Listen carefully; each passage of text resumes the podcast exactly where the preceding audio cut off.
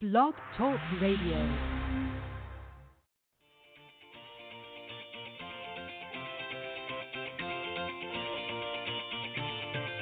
Good evening and welcome to Golf Talk Live. I'm your host, Ted Odorico, broadcasting live every Thursday, 6 to 8 p.m. Central from Panama City Beach, Florida, home of the world's most beautiful beaches. I want to take this opportunity to thank everyone for joining me on my weekly broadcast. Every week, I'll feature some of the best instructors, coaches, authors, and entrepreneurs in the golf business today. I begin with a great discussion on Coach's Corner, followed by an insightful interview with my special guest. So let's get started by introducing tonight's Coach's Corner panel.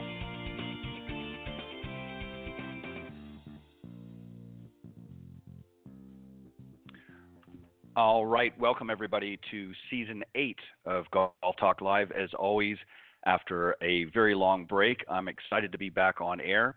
And of course, over the next few weeks, if you've been tuning into the show for any length of time, you'll know that uh, I spend the first month coming back, usually the month of February, uh, as they say, warming up my chops uh, as I get prepared for the full season, which of course is going to begin on March the 5th. Um, and as always, that will mean the return of Coach's Corner. So for the next few weeks, I'll be conducting my hourly interview portion. Until then, I'm really looking forward to another great season overall and have once again put together a fantastic group this season uh, coming on the Coaches Corner panel. And that again will begin on March the 5th. So for the next few weeks, uh, just myself and my very special guest of the evening, and I'll tell you a little bit about tonight's guest uh, in just a moment. Um, but again, thank you everybody for joining me live here this evening on Golf Talk Live. It's always a pleasure, and as I said, I'm very, very excited to be back on air after an extended break. Um, some great ways to tune into the show, of course. Uh, first and foremost, the main uh, site is if you go to blogtalkradio.com and type in Golf Talk Live, or just simply add forward slash Golf Talk Live. Uh, that will take you to the main page. And uh, always Thursday evenings from 6 to 8, except for obviously this uh, show is going to be a little bit shorter, but uh, 6 to 8 p.m. Central is when the short, uh, show normally airs live, and you can go on and listen live on that link. Uh, or if you're not able to tune in during that time, you can visit that link at any point and listen to the show in its entirety on the recorded version, which just simply scroll down that page. You'll see the on demand section and then just select the uh, particular show. There's all kinds of them there uh, that have been previously aired, and tonight's uh, will be no different. It will be there uh, a little bit shortly after uh, the broadcast ends tonight uh, once everything's compiled and so forth. So just make sure you go to that link. And again, it's blogtalkradio.com forward slash golf talk live, or just simply type in golf talk live. And at the end of the show, always uh, during the outro, I will uh, let you know some other great uh, uh podcast sites that you can uh, catch the show as well. If if you have a favorite that you like to to use listening to some of your podcasts, you can do that. So. let me tell you a little bit about tonight's guest, and then I will bring him on the show. My very special guest this evening is Darin Hoff, and he is the Director of Golf Sales for Golf Travel Professionals LLC. he's also a PGA certified professional and the 2019 uh, North Florida PGA Horton Smith Award recipient. Uh, here's a little bit about his background, and uh, I, I, think you'll find it very, very interesting. I, I certainly did. Uh, he grew up like most uh, Midwest kids in the 70s and 80s, uh, in love with anything that involved a ball. As we all did growing up. his first love, of course, was baseball, and it literally consumed his life until a family friend known to him as Grandma Bettye uh, introduced him to her best friend's son, who just happened to be the late Payne Stewart. Uh, despite uh, a, a difference in the age of about 13 years, Payne convinced Darin that he should pursue golf instead. So uh, he decided to do that and turned professional in 1992 while attending Ferris State University, and as he puts it, never looked back. Uh, while his dream of playing uh, professional uh, quickly faded with Payne's passing in 1999, uh, his career as a PGA professional was about to take off.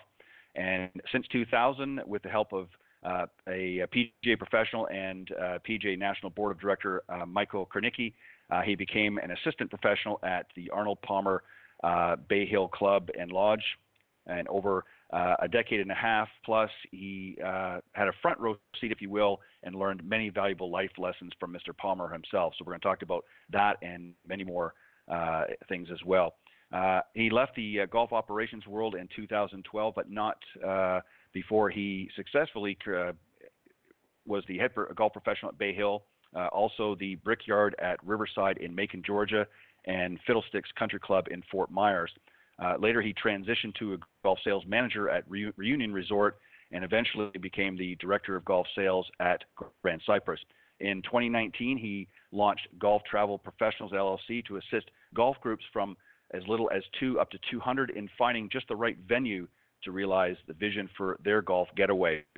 Uh, he's been very, very active in the PGA of America and is currently on the board of directors for the North Florida PGA and is also a campaign strategist for Dave Schneider, PGA of the Nebraska section, in his quest to become the next secretary of the PGA of America and eventually the association's 44th president. So, uh, without further ado, let me welcome tonight's very special guest, Darin Hoff.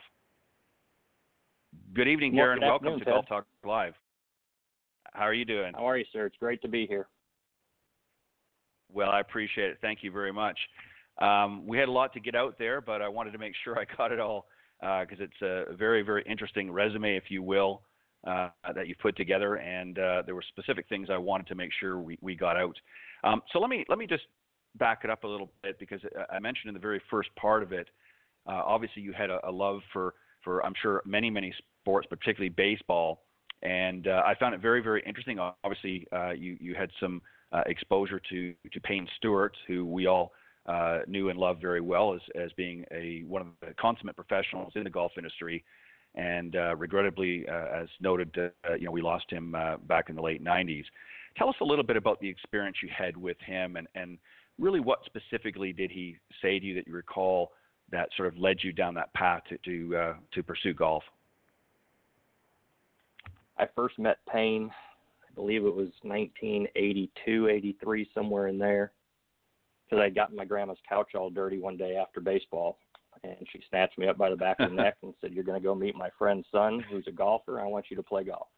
And I said, Grandma, golf is for people with no athletic ability and way too much time on their hands. So we go over and and of course it was in in Payne's time where he had the long hair and the acupuncture needles and and wasn't quite right. as polished as he was as we learned him later in life, but he uh he just he had this this warm, inviting magnetism to him, and you know, I Mm-hmm. never met a professional golfer, never followed golf. I, I knew who the you know the big four were, but that was just because my dad played. But over the years, as as I kind of started growing up and getting into high school and and starting to have some some people with with one of the professional organizations contact me or contact my dad, I guess you'd call it. Um, Payne kept whisper, whispering in my ear, come out and play golf with us. Come out and play golf with us. And I kept resisting it. And one day, it, it's the most poignant thing he ever said to me. He says, "Look at you. You're a junior in high school. You're 92 pounds. You're six foot tall.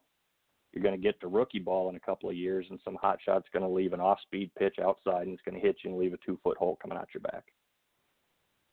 And that Mhm. kid really was the that was the message he gave me and and from that point on it was pretty much put the glove and the bat down and and let's go to work on the golf course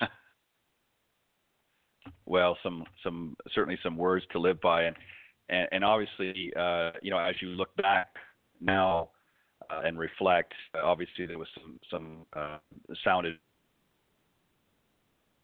advice. You just add to that. Had you uh, had you actually ever? Uh, you mentioned your dad. Yeah, what had you a golf club at that point? Had you played it all a little bit, even just recreationally before then?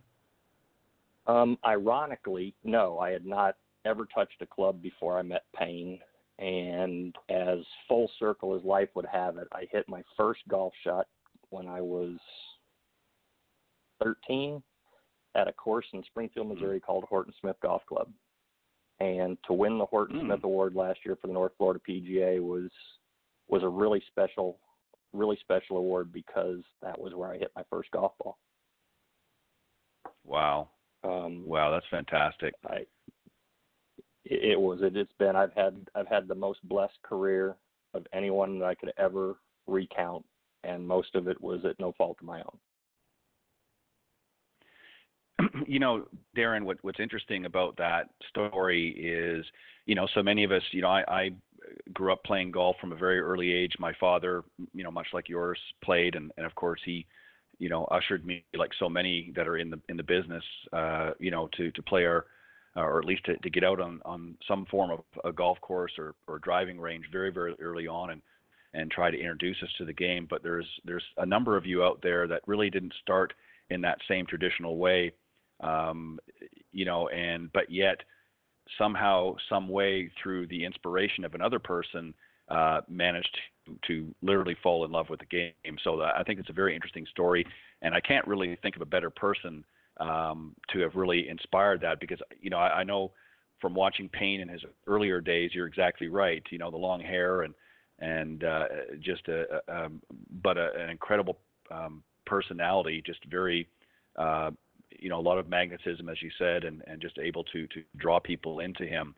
and not what you would typically see out on the golf course as far as his mannerisms, but he just managed to to capture the the audience uh, when he played. And uh, as I said, it was very tragic that we lost him so so early in his career, but um, he managed to to thrill us any, uh, nevertheless.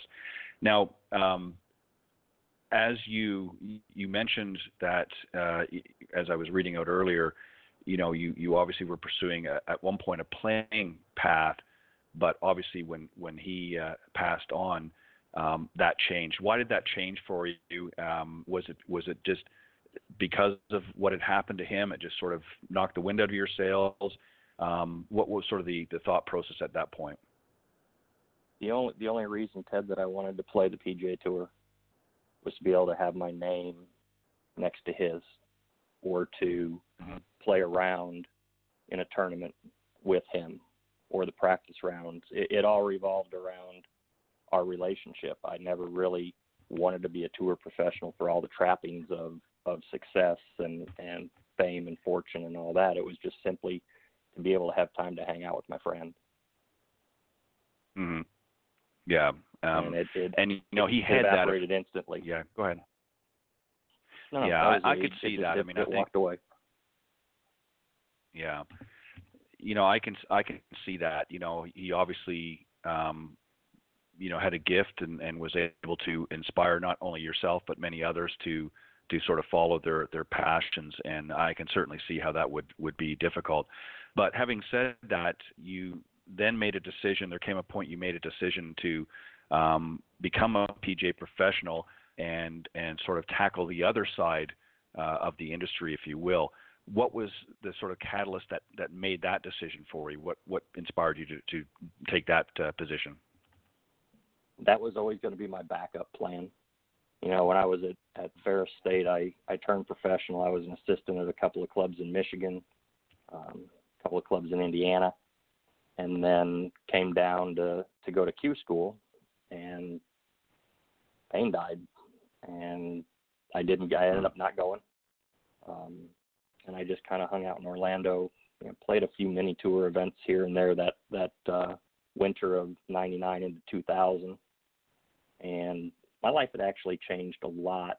Um, came down November 30th that year of '99, so 35 days after Payne was was gone, and and just stopped at the First Baptist Orlando to thank the pastors for how they they honored Payne and Tracy and and Chelsea and Aaron, mm-hmm. and spent way more time that day with the senior pastor Jim Henry and and his associate pastor J.B. Collinsworth, and they explained to right. me what a relationship with Jesus Christ was like, and I had never heard that before.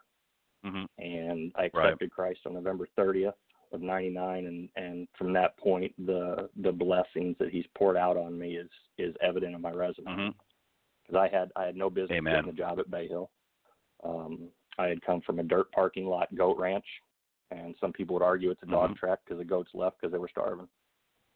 Um, and to go from that to being an assistant at Bay Hill the week before the tour event started was uh, wow. was rad, rather culture shock.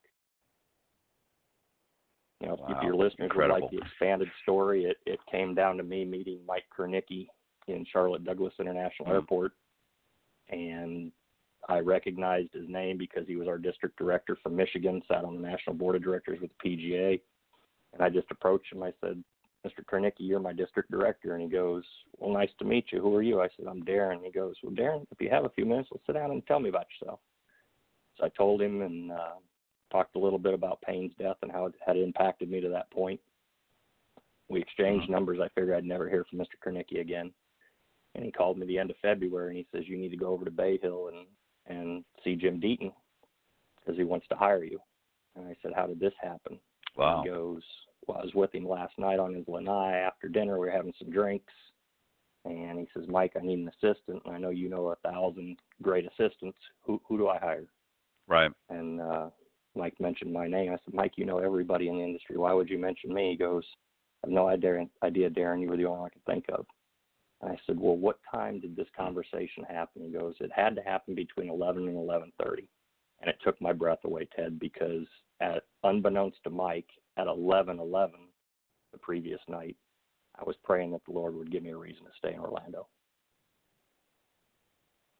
So Hmm. if he was having a conversation at 11 to 11:30 and I was having the prayer at the same time, there's my sign. Well, amen for that.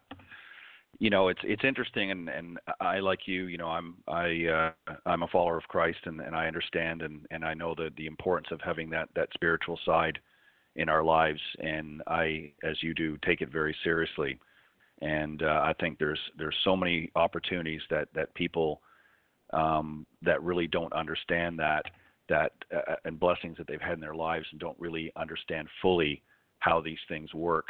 And you know that's a, a living example right there um, just the power of, of god and how he can open doors uh, for somebody with without even really knowing that it was it was open for you until after the fact. And um, you know here a happenstance meeting with with um, with somebody in an airport uh, turned into uh, the beginnings of a of a, a fantastic career and uh, that's definitely a, a divine uh, um, intervention, if you will.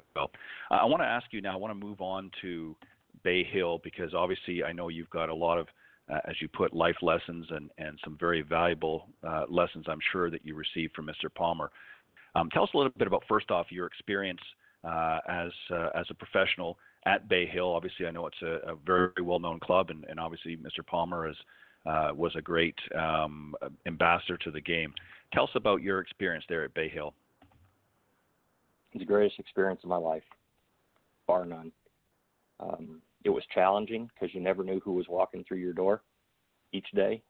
Um, it could be someone from off the street that just wanted to be a part of the the vision that Mr. Palmer had, all the way up to we saw President H.W. Bush, we saw the King of Morocco. I mean, every dignitary that, that came through the place, Mr. Palmer was gracious enough to introduce us to. Um, he had a couple of rules. One of them was Mhm. treat everyone like family. And he really hammered that message home to me. I, I had the, the privilege of getting to know him pretty well, and and he kind of took me under his wing. Most mostly after I had left the facility, but the lesson that he taught me the most is your value is determined by how much more you put other people first. You know, they'll they don't have a gate at Bay Hill, and they don't have an automated phone system at Bay Hill. And his big saying to me was because I asked him why he didn't have those two, and he goes, "If it's important enough for someone to call us, we should be there to answer the phone. If it's important enough for them to come see us, then it becomes important Mhm. enough for us to remove any barrier to that." Um, Wow. He uh he had a guy come in the shop one day I'll never forget and he hadn't seen the guy in 49 years and it was a brief interaction at a golf tournament. Uh, Mr. Palmer was playing, he hit a ball into the gallery and evidently got it into this guy's beer and it got all over his blue shirt. And the guy approached him at Bay Hill one afternoon and and mentioned the story in front of me and Mr. Palmer said, "How could I forget you?" He named off the hole he was on. He named off the day of the week it was, what round it was, what year, everything. And I, I saw him in the locker room later that afternoon. I said, Mr. Palmer, I said, how in the world did you remember? I mean, 49 years since you saw him. He goes, Darin, I got to tell you one thing. He says, people put the color in your life. He says, without interactions Mhm. with others, your life would be very black and white and mundane. He says, give, Yep. give them the attention they deserve, store the memory away. So if you have the blessing of being in front of them again, you'll be able to recall who they are and how they impacted you. hmm And it's it's been something that's really really, really helped me as I've developed into a, a professional. And then the last thing, you know, always, very last thing you always go ahead. No, no, go ahead. Sorry. One of his biggest things was paperwork never gets up and walks off your desk. He said the paperwork will be there. If your door is closed mm-hmm. and you're working on paperwork, people will walk out of your office. He says we're in a we're in a people business. We're not in a paperwork business. You know, very very powerful words that he instilled not only on yourself but but many others. You know, excuse me. I'm often reminded, um, you know, many times, of course, you know, he um, started the Golf Channel and and uh, uh, didn't appear as much in, in his later years, but was certainly was a, a driving force early on.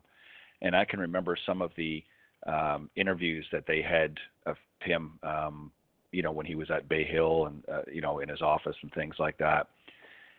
And I can remember them telling, or rather him telling, how you know as he was sifting through, I mean, piles of mail of letters that people would send him, how he answered. He didn't, you know, hand, you know, okay, you take this pile and I'm going to take that pile.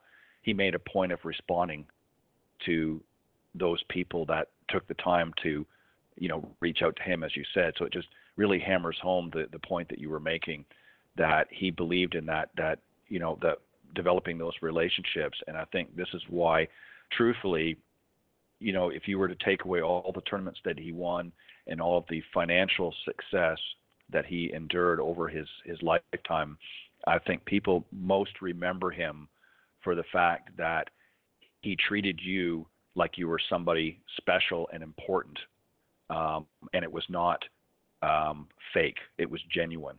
And I think that's why people, right. more so than any other pro- professional in in golf, and and really even outside of golf. I mean, Arnold Palmer was famous not just as a golfer, but just as a an example of a, a really a wonderful human being, and and how he did, you know, uh, and and I've never heard anybody ever speak ill will of Mr. Palmer um, because of that, because of how they felt. They always felt that they were important, whether it was somebody on the sidelines, you know, at a tournament, or somebody that, as you said, that came through uh, and, and visited at Bay Hill or played on the golf course. Everybody was special to him and he made you feel that. So you had obviously firsthand knowledge of that. So share some other stories, if you wouldn't mind, um, you know, of your experience. Some other, you mentioned a, a, number of life lessons that he taught you. What were some of the other things that that he taught you? Um, some might be on the golf course, but uh, others may be off. What were some things that he instilled that you still remember to this day? You're never above the least job on your property. I saw him one morning at 6:30 in the morning in his cut-off sweatpants and cut-off teat sweatshirt, and he's got a a grocery store bag in his hand, and he's out picking out cigarette butts out of the flower bed. Hmm. It, it was it, that had a big impact on me, and still to this day, if I see a cigarette butt somewhere, regardless of where I'm at, I'm picking it up and and throwing it in the trash. It just he had a he had a respect and a respectability. Mm-hmm that was unparalleled.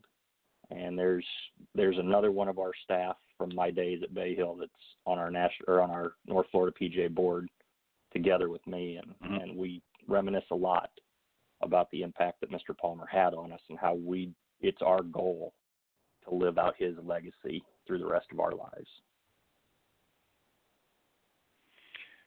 You know what's interesting, Darin, about that is you know when I think of it now, it's very easy for me to remember. Now, obviously, I know he he won many many tournaments, but his his personality and just his willingness, as, as we both attest to, of of how he treated other people, in my opinion, far outshone uh, anything that he did on the golf course. And certainly, he had a phenomenal career. I'm not uh, certainly making light of that, but I think him as a human being, as I suggested uh, a few moments ago, I think actually elevated him to even a higher level. Um, and the tournaments and his success, you know, on the golf course and as a business person really um, came secondary. Um, and and it's amazing when you think of because you know what he's accomplished as a, as a person, you know, in business and, and and on the golf course. But when you think about how he was as an individual to so many people and how he impacted, I mean, people around the world, whether they even followed golf, Arnold Palmer is probably the one person that you can mention their name and everybody can identify with who he was, even if they never watched a, you know, a, was, a lick of golf in their entire right. If he was on the call right now, he would chuckle and he would say, "I wasn't even the most well-known person in my own hometown." And he Right. said that to me one day, and I kind of gave him a quizzical look, and I go, "Are you kidding me? You're by far and away the most popular person ever to come out of Latrobe, Pennsylvania." He goes, "You ever heard of a guy named Fred Rogers?" I'm like, Mm. "Who?" He goes, "Mr. Rogers' Neighborhood." He said, "I've been second fiddle to him my entire life." you know, it, it, it was amazing. Well- I think we would all agree that Jack Nicklaus was by far and away the greatest golfer that ever played. Okay, Tiger Right. tried to, to make that argument, um, hmm but if we all stopped and thought about it and looked at impact worldwide, Arnold Palmer is the greatest golfer that ever lived. I mean, no, Yeah. nobody else I, I will, can say what Mr. Palmer could could say, but never would say. I mean, the handshake with Mark Mhm. McCormack and, and the creation of IMG ushered in the advent Mhm. of golf on television. It ushered in the Mhm. advent of pro-ams because Mr. Palmer was was known to the celebrities and was friends with the celebrities far and wide. I mean, he he transcended the game, and he would tell you to a man his greatest accomplishments in life were his daughters, his grandkids, Mhm. and the Arnold Palmer Hospital for Children and the Winnie Palmer Hospital for Babies. Right. Were his two greatest achievements beyond his family. Yeah, I would agree with that. And, and you you raise a, a really a valid point because you're you're right. I mean, you know, golf to many, you know, pre-television was simply country club golf. Um, that's how most people, um, you know, even in or out of the industry, um, viewed it. It was, you know, something you went to the country club, you played golf. It was, uh, you know, uh, an elite sport, if you will, or elite game.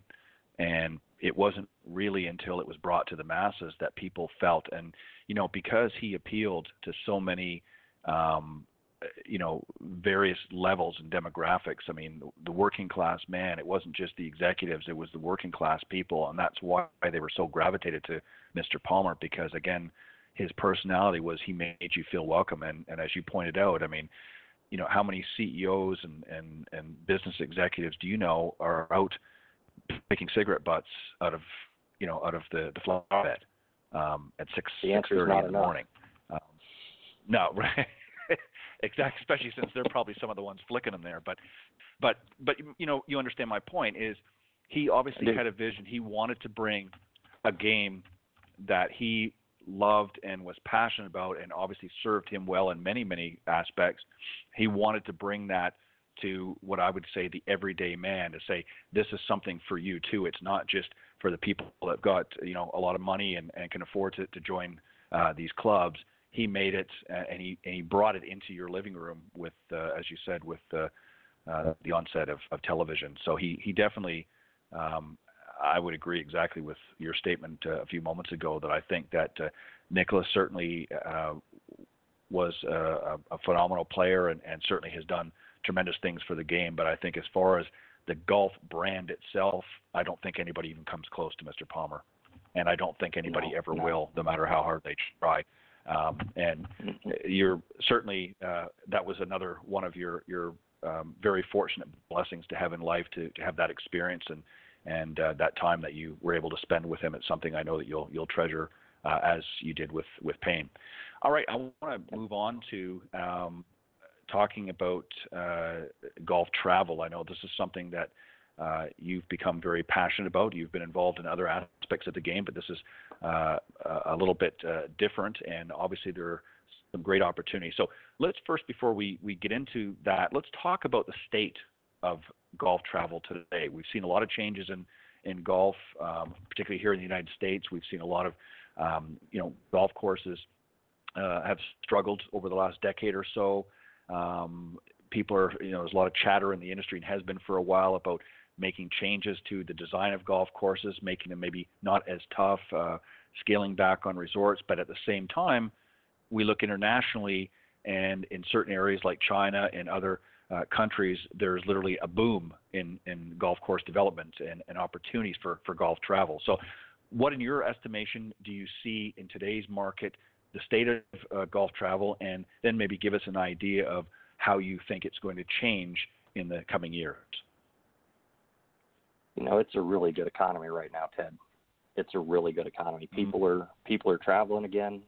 They're playing golf, and mm-hmm. despite the the limits on corporate taxation and deduction allowances for golf, groups are still traveling, and they're still having really good times. There's a tremendous amount of great resorts out there, and not only are they great resorts, they're great resorts at each price point because not everybody wants to spend four thousand dollars on a golf trip.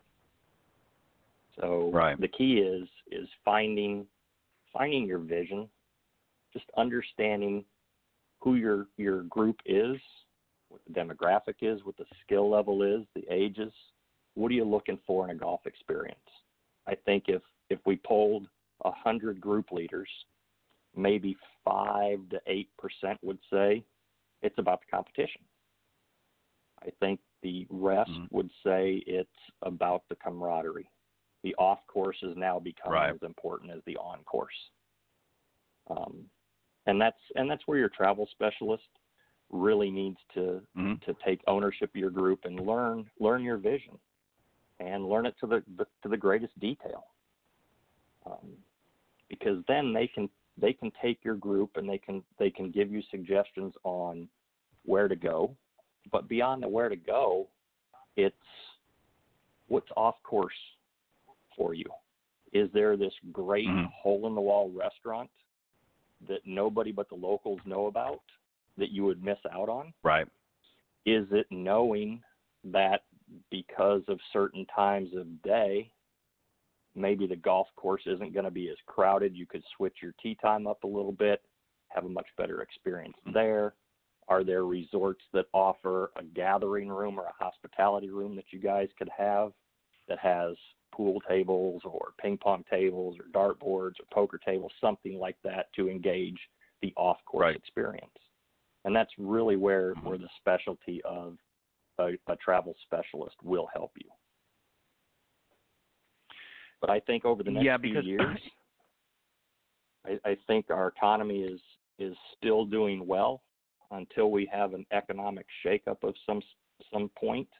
I think the golf business is better than what people are going to say it is.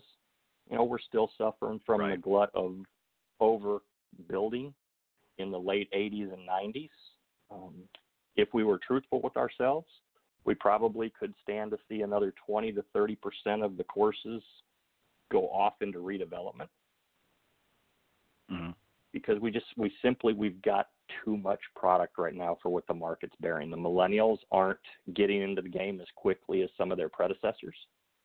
You know, we're having to right. shift the way we market golf, the way we sell golf, the way we monitor golf.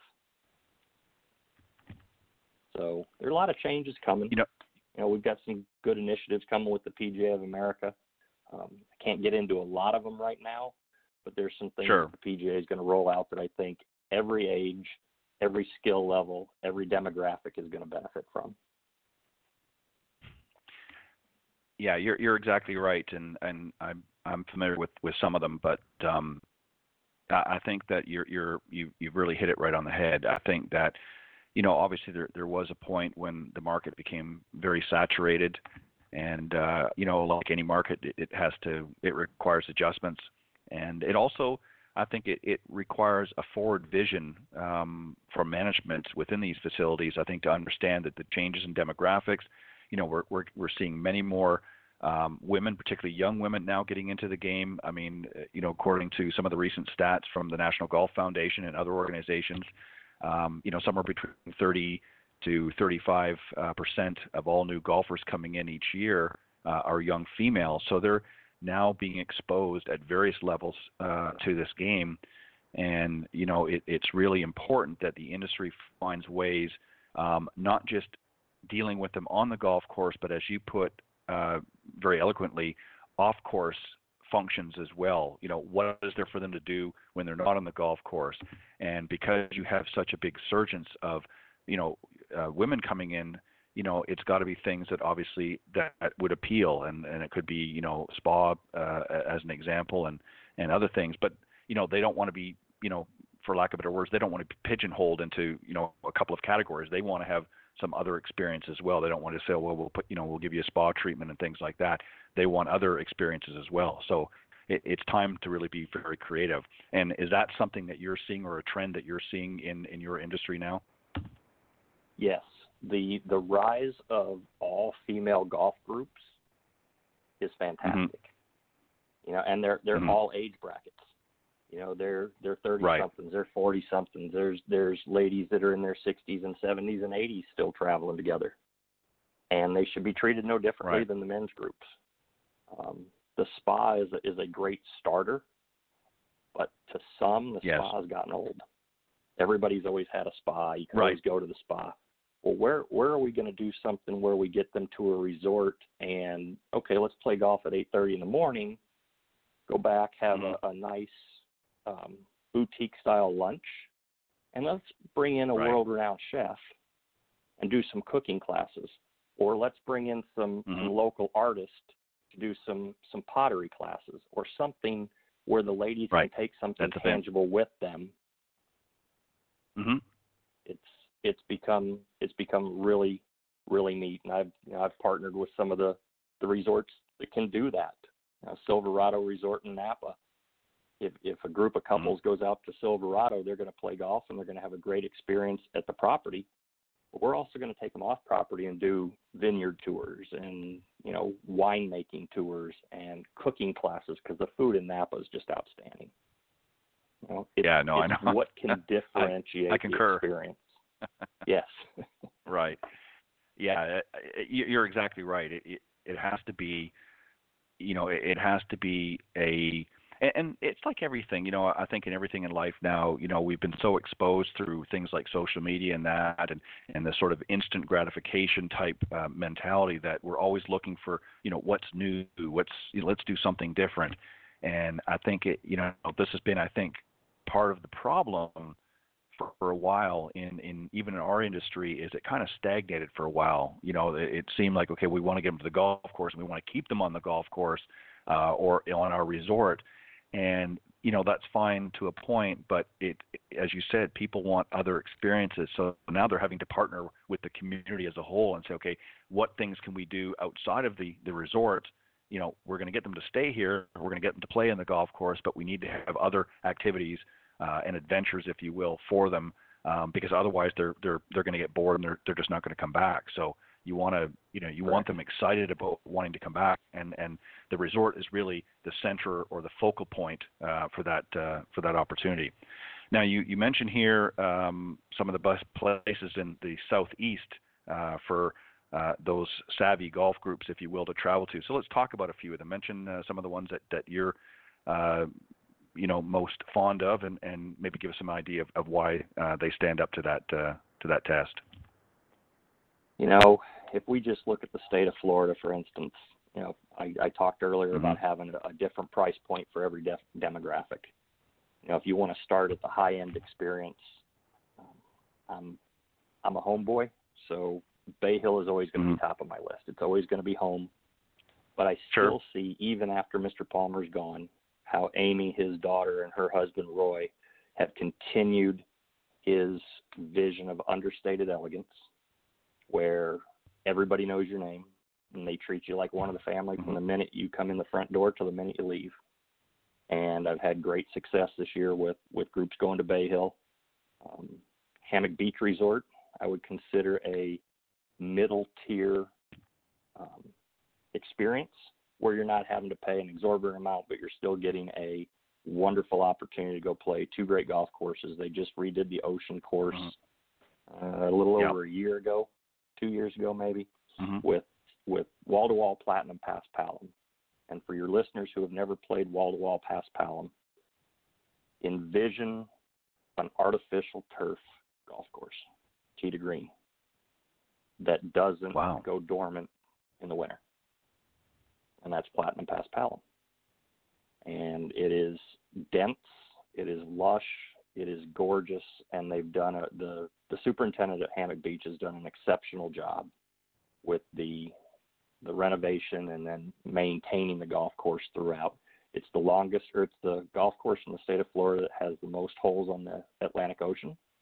And then its sister course mm-hmm. inland, the Tom Watson Conservatory course, is the longest golf course in the state of Florida. It can stretch well beyond what any of us mortals want to play. But it's right. the quality should. of golf, exactly. The quality of golf, the exquisite food, the wonderful accommodations that they have there, and being right on the beach, you really can't beat it for the for the price you're going to pay. And then another resort that I've been pleasantly surprised at the experience is Mission Inn. It's a it's a hidden gem Oh. about 45 minutes northwest Mhm. of Orlando, and they do a really good job. It's a family-run organization from the Butcher family. It's been handed down through the generations, and they just do a really Right. good job of treating you well. Two courses.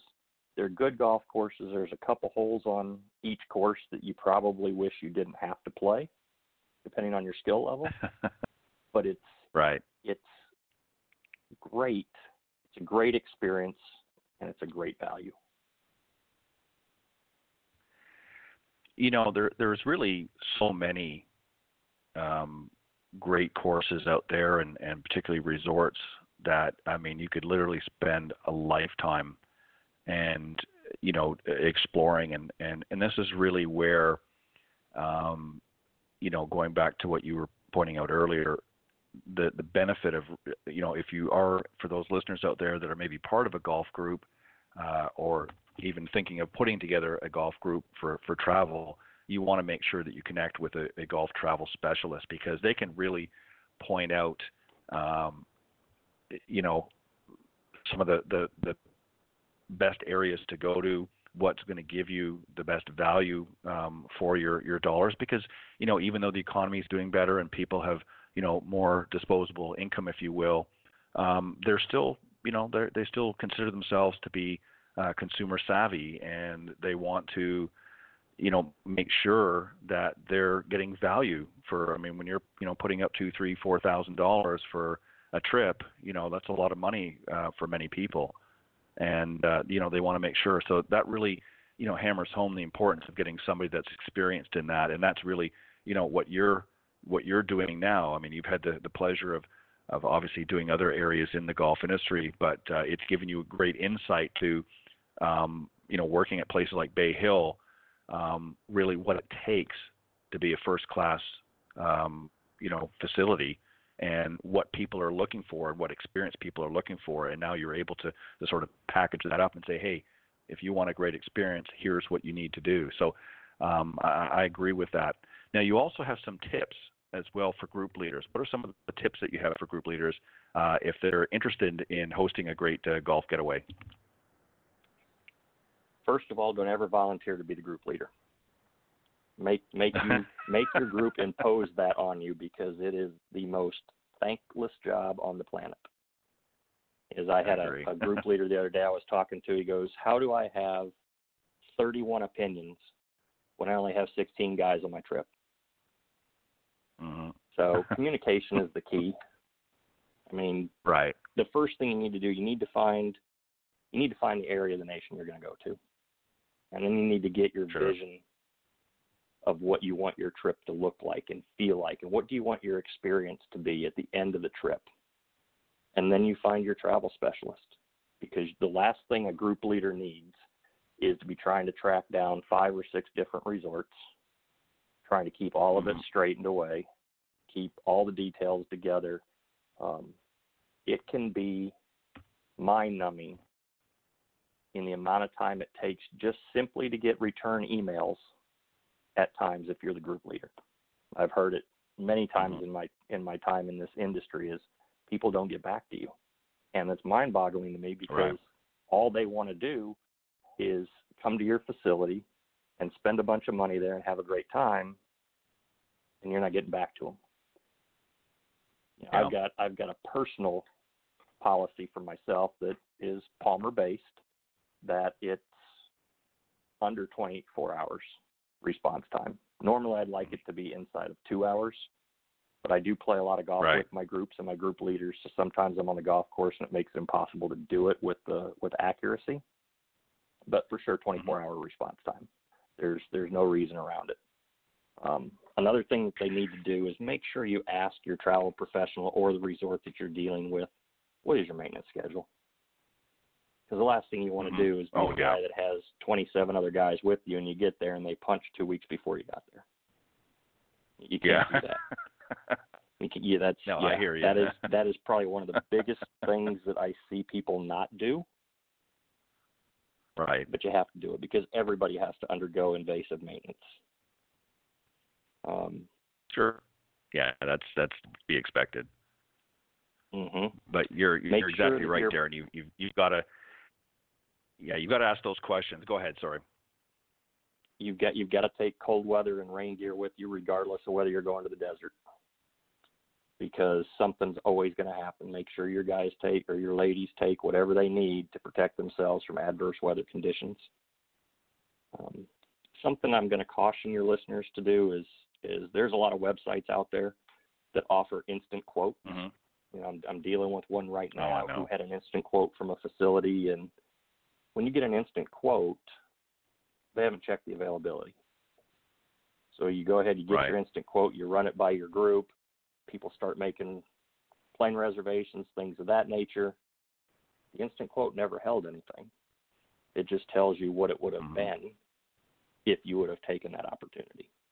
So make sure you get everything in Right. writing, make sure it's detailed out, and then the single thing, if you don't listen to anything else that I say today or retain any of our conversation, if you're a group leader or aspire to be a group leader, make sure that you communicate all of the details of your group to your group well in advance and then again right before you get there. Because the last thing that you want, we all know that people don't read things that you send them Right. but the more that you can send it to them do it and if you can if you can send that agenda and all the details ahead to your resort or to your travel specialist and have them make hard copies of it that can be given to your group at registration that will allow you then once you're there to become a participant of the group and not necessarily the group leader Right. Yeah, that's a great point. And you know, just on, on sort of a personal side note, you know, just before coming on live tonight, I I uh, and certainly I'm not passing judgment, but I, I sent a, uh, an email to you uh, just to to reaffirm the phone number. The reason why I do that is because very early on when I did this the show several years back, people would call because obviously in my emails I've got my contact information, and just to prove your point that they don't always read everything is they kept calling my cell phone number to call to the show and they couldn't understand why we weren't connecting. So I thought, you know what, because we had never been on the show together before, I thought just as a, as a cautionary note, I was going to send you that email, and obviously I knew you were smart enough to read the email. But it just, you're exactly right. And and let me ask you something else too. Um, just going back to the uh, the group leaders and that obviously I think it's important for them to initially before they really start looking around is to have a budget in mind. Make sure that you know they've talked to the group and say, okay, let's you know let's kind of get a budget of, of what you know you're willing to to spend. Is that uh, I think a smart thing as well because you don't want to start looking around and the, all these numbers start coming back and everybody says, well, that's that's a little over my budget. So is that a good idea? Do you think for them to sort of get together as, 100%. as a group and say, look, yeah, I think just so that, that that way then they're not the specialist already knows okay, you know we've got a budget of let's say for argument's sake three thousand dollars. That's the the top end. You know what can you get us? And that doesn't necessarily mean you have to go for the three thousand, but that's the the top end of the budget. So the that the specialist has an idea of what they're working with because you know, it's like any agent. You know, there's nothing worse than coming back and say, "Hey, we've got this great trip for you, and it's you know, uh, forty-eight hundred dollars a piece," and you're thinking, "Wait, that's a little bit more than our our uh, our price cap." So that's obviously, I think, a conversation that needs to happen right up front too. Would you agree? I would agree. And, and another thing that they need to do is they also need to give you their minimum budget. because the last thing you want Right. to do is say, you know what, your your your max budget's fifteen hundred. Okay, so that kind of allows me to take some of the higher end resorts and kind of push them off to the side. So now I'm going to look at the Right. the middle tier and the lower tier. But if they're really wanting to spend fifteen hundred and get a fifteen hundred dollar experience, if we come back with a lower end tier, say eight hundred, are they offended? Do you have to have a hmm. different conversation? It just it helps everyone in the group, and every group's going to be different. You know, there are some groups that Sure. money is not a factor, and there's other groups where money's not a factor for most, but there is for some. So there's that dichotomy. And let's face it, Mhm. even though the economy's good, a dollar is still a dollar, and it's still hard to come by. That's and right. eventually, this boom that we're in is going to level off, or it's going to diminish. And we need to be Mhm. we need to be respectful of other people's money and their time and their Mhm. experience. And if you have a travel specialist that is not respectful of your money, your time, or your experience, you need to walk away from them. Yeah, I, I I agree wholeheartedly. I know from a personal experience. I know I've had over uh, the years, you know, on on o- opportunities when I've looked at booking, you know, uh, groups and you know friends and things like that, and um, you know, I'm, I won't get into names or things like that, but I've had situations, you know, going to your point earlier about, you know, response times and things like that, where they just, you know, after the initial conversation, they're just not, um, you know, getting back to you in a, in a timely fashion, and that really, that sends to me a red flag that either this organization's got too much going on and they're just not able, uh, you know, they're not staffed properly, or they just, you know, don't have a priority of, of customer service, and that's that's something too. I think is uh, for those of you that are uh, maybe group leaders or in a group out there, that's something too that you want to make sure that whoever you're dealing with is is being respectful to you and, and, and being responsive because you're you know you're shelling out some money to enjoy a vacation and there's nothing worse than not being able to get a hold of uh, uh, the people that are that are coordinating your your uh, your you know golf getaway. So um, that's so something right, uh, that you if- mentioned earlier. Oh, there's a lot of them out there, you, Darin. Trust me. if they're not going to get back to you when you want to give them money, how are they going to respond to you if you have an issue along the way?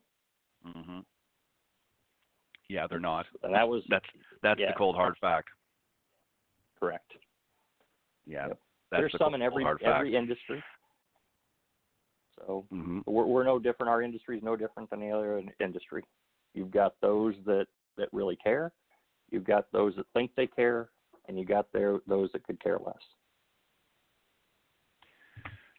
Well, I think you're exactly right. I think what it, it boils down to, and I think these were obviously, you know, lessons that you obviously learn from, um, you know, obviously Payne earlier on, and then ultimately, you know, Mr. Palmer, and that is, it, it's all really built around relationships, and you know, regardless of what industry or what product you you may be, uh, or even service that you're involved with, uh, it's all about uh, building and developing those relationships. And you know, if you treat people in a respectful manner, um, then you're more than likely going to be very successful in whatever it is that you do. But if people have to chase after you or feel like they're not being valued um, in some way, um, it's going to be a very short-lived career. I can I can guarantee you that. Um, so let's end this on a, a note that uh, for those listeners out there um, that want to, you know, reach out and, and maybe if they're not currently in a group, uh, maybe they're thinking about putting a group together. How can they reach out to you, uh, Darin, and and maybe uh, get some of that uh, uh, ball rolling, if you will? The best way would be through our website. It's golftravelprofessionals.com. If they want to reach out directly to me, it's Darin at golfprofessionals.com. And my first name is spelled D A R I N. Perfect. I will make a point of uh, putting that up through my uh, my social media after we uh, finish our, our session tonight. But um, very very interesting story um, that you bring to the show, Darin. You know, obviously you've um, worked very very hard um, yourself, and you understand the value of relationships and, and, and developing those relationships. And you've you've had some good uh, people in your um, path very early on that, that have helped guide and navigate you down. And as you pointed out very early on in our broadcast tonight, uh, obviously having a strong spiritual background as well and understanding the port- importance of that um, has has served you very well. And uh, I applaud you because I know it's not always sometimes in today's um, society it's not always um, a, a, popular position. Uh, you know, I've, I've had moments in my life where I thought to myself, you know, I need to keep that on the down low. But uh, I've decided some time ago that that's not going to be the case. Um, you know, it's it's an important part of my life, and I make no bones about it, even on the show. Um, and uh, I applaud you for for doing the same. But Darin, I, I appreciate it, and uh, you know, I think I'm going to be reaching out to you. Um, I'm actually, um, I won't get into it now on the show, but uh, I'm actually working uh, and preparing to launch a very special um, platform uh, a little bit later on this spring um, um, in, in conjunction with the shows that I'm currently doing. And uh, I've, I've been wanting to really reach out into the travel area uh, to add that component to, to what I'm going to be doing. So I think I've I think I've found my candidate to uh, to pro- possibly uh, help me out in that area. So I, I, will definitely be in contact you with about that. But in the meantime, Darin, Happy I want to thank help. you very much for being my special. Yeah, I, I would love to. Um, I appreciate you being my special guest tonight here on Golf Talk Live, and um, you're welcome to come back anytime. And if you've got you know things happening later in the season and uh, you feel like you'd like to share them with the audience, uh, my audience is always uh, willing, able, and very receptive to uh, my guests. So um, by all means, just feel free to reach out. And as I said, I'll be in touch with you anyways uh, about something else. But um, um, I've really enjoyed our conversation. You've, you've really uh, uh, shared some some very valuable valuable insight not only in the travel business, but shared some some great uh, backstories to. Uh, to two people I, have uh, admired in, in my golf uh, career as well, and that's of course Payne Stewart and and the late Arnold Palmer.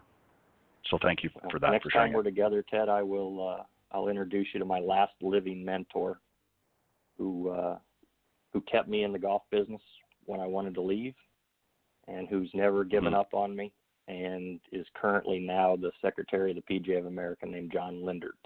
So our next conversation, we'll get into okay. a little bit about how John has taken Payne in Mr. Palmer's place and has for the last almost 30 years. John's been there. So we'll get into that then. Very and if good. I can well, do anything to help you professionally or any of your listeners, don't hesitate to ask. You'll get a response. Perfect. Well, Darin, again, thank you very much, and, and I will take that as an opportunity to have you back on the show so we can continue the conversation. But um, again, thank you for, for sharing uh, all that you did tonight uh, with my listeners, and uh, much continued success, and God bless, my friend. Drive safely. Your Titleist is depending on you. Yeah, I agree. All right. Thank you very much, Darin. I appreciate it. All right. Good night. Bye bye. All right, that was my very special guest, Darin Hoff, uh, the Director of Golf Sales for Golf Travel Professionals LLC. Uh, you can go to golftravelprofessionals.com and uh, get all of the uh, contact information there and find out more information uh, about some of his services there and uh, I think you'll uh, you'll find it very very uh, useful. And uh, his email, of course, is uh, also on there, so you can reach out uh, and his contact numbers. But I want to thank Darin for coming on and, and, helping to drive, as he said, the the first show of the season. And it's it's been a very interesting show. And as I mentioned at the very onset, uh, I'll be doing uh, interviews like this for the next few weeks, and then we'll be launching into the full broadcast in on March 5th, um, starting with, of course, uh, uh, the first round of the season of Coach's Corner. I've got a great panel to start off, and uh, we'll be carrying that out through the rest of the season. And then, of course, I'll have a uh, very insightful guest coming on the second half. So uh, it'll be an hour broadcast for the next few weeks until we hit March 5th, and then that'll go into the full broadcast uh, for the full two hours, uh, again, beginning with Coach's Corner. So, on that note, thank you very much. Uh, I'm excited to, uh, to launch this uh, season eight, and I will tell you more. I know you've heard me talk about it last season about the iGolf Sports Network. Uh, that is uh, chugging along very, very nicely. That is uh, what I was actually mentioning and referring to Darin about a few moments ago. Uh, I will tell you more about that as the weeks come. We're getting all the, the final preparations ready, and that will be launched uh, a little bit later in the spring. I will give you and keep you posted as we go along, but I think you're going to really like that. It's again called the iGolf Sports Network. Um, it's going to be a new platform that I'm going to be releasing as part of my uh, journey through the media forum, if you will. So I hope you'll stay tuned and and, uh, and keep posted for that. But on that note, God bless everybody, and thank you for joining me here tonight on Golf Talk Live.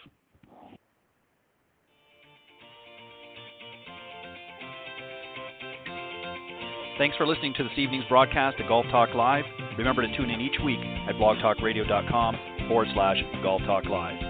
You can't join us live, check out the on demand section for previously aired broadcasts or listen on any of the following social media platforms iTunes, Stitcher, TuneIn, Castbox, TalkStream Live, and of course, Spotify. To get updates on future shows and upcoming guests, be sure to visit the show's Facebook page, Golf Talk Live blog. You can also follow me on Twitter at Ted and Buck CEO. Remember to join me live each week for another great broadcast of Golf Talk Live. See you next time. This has been a production of the iGolf Sports Network.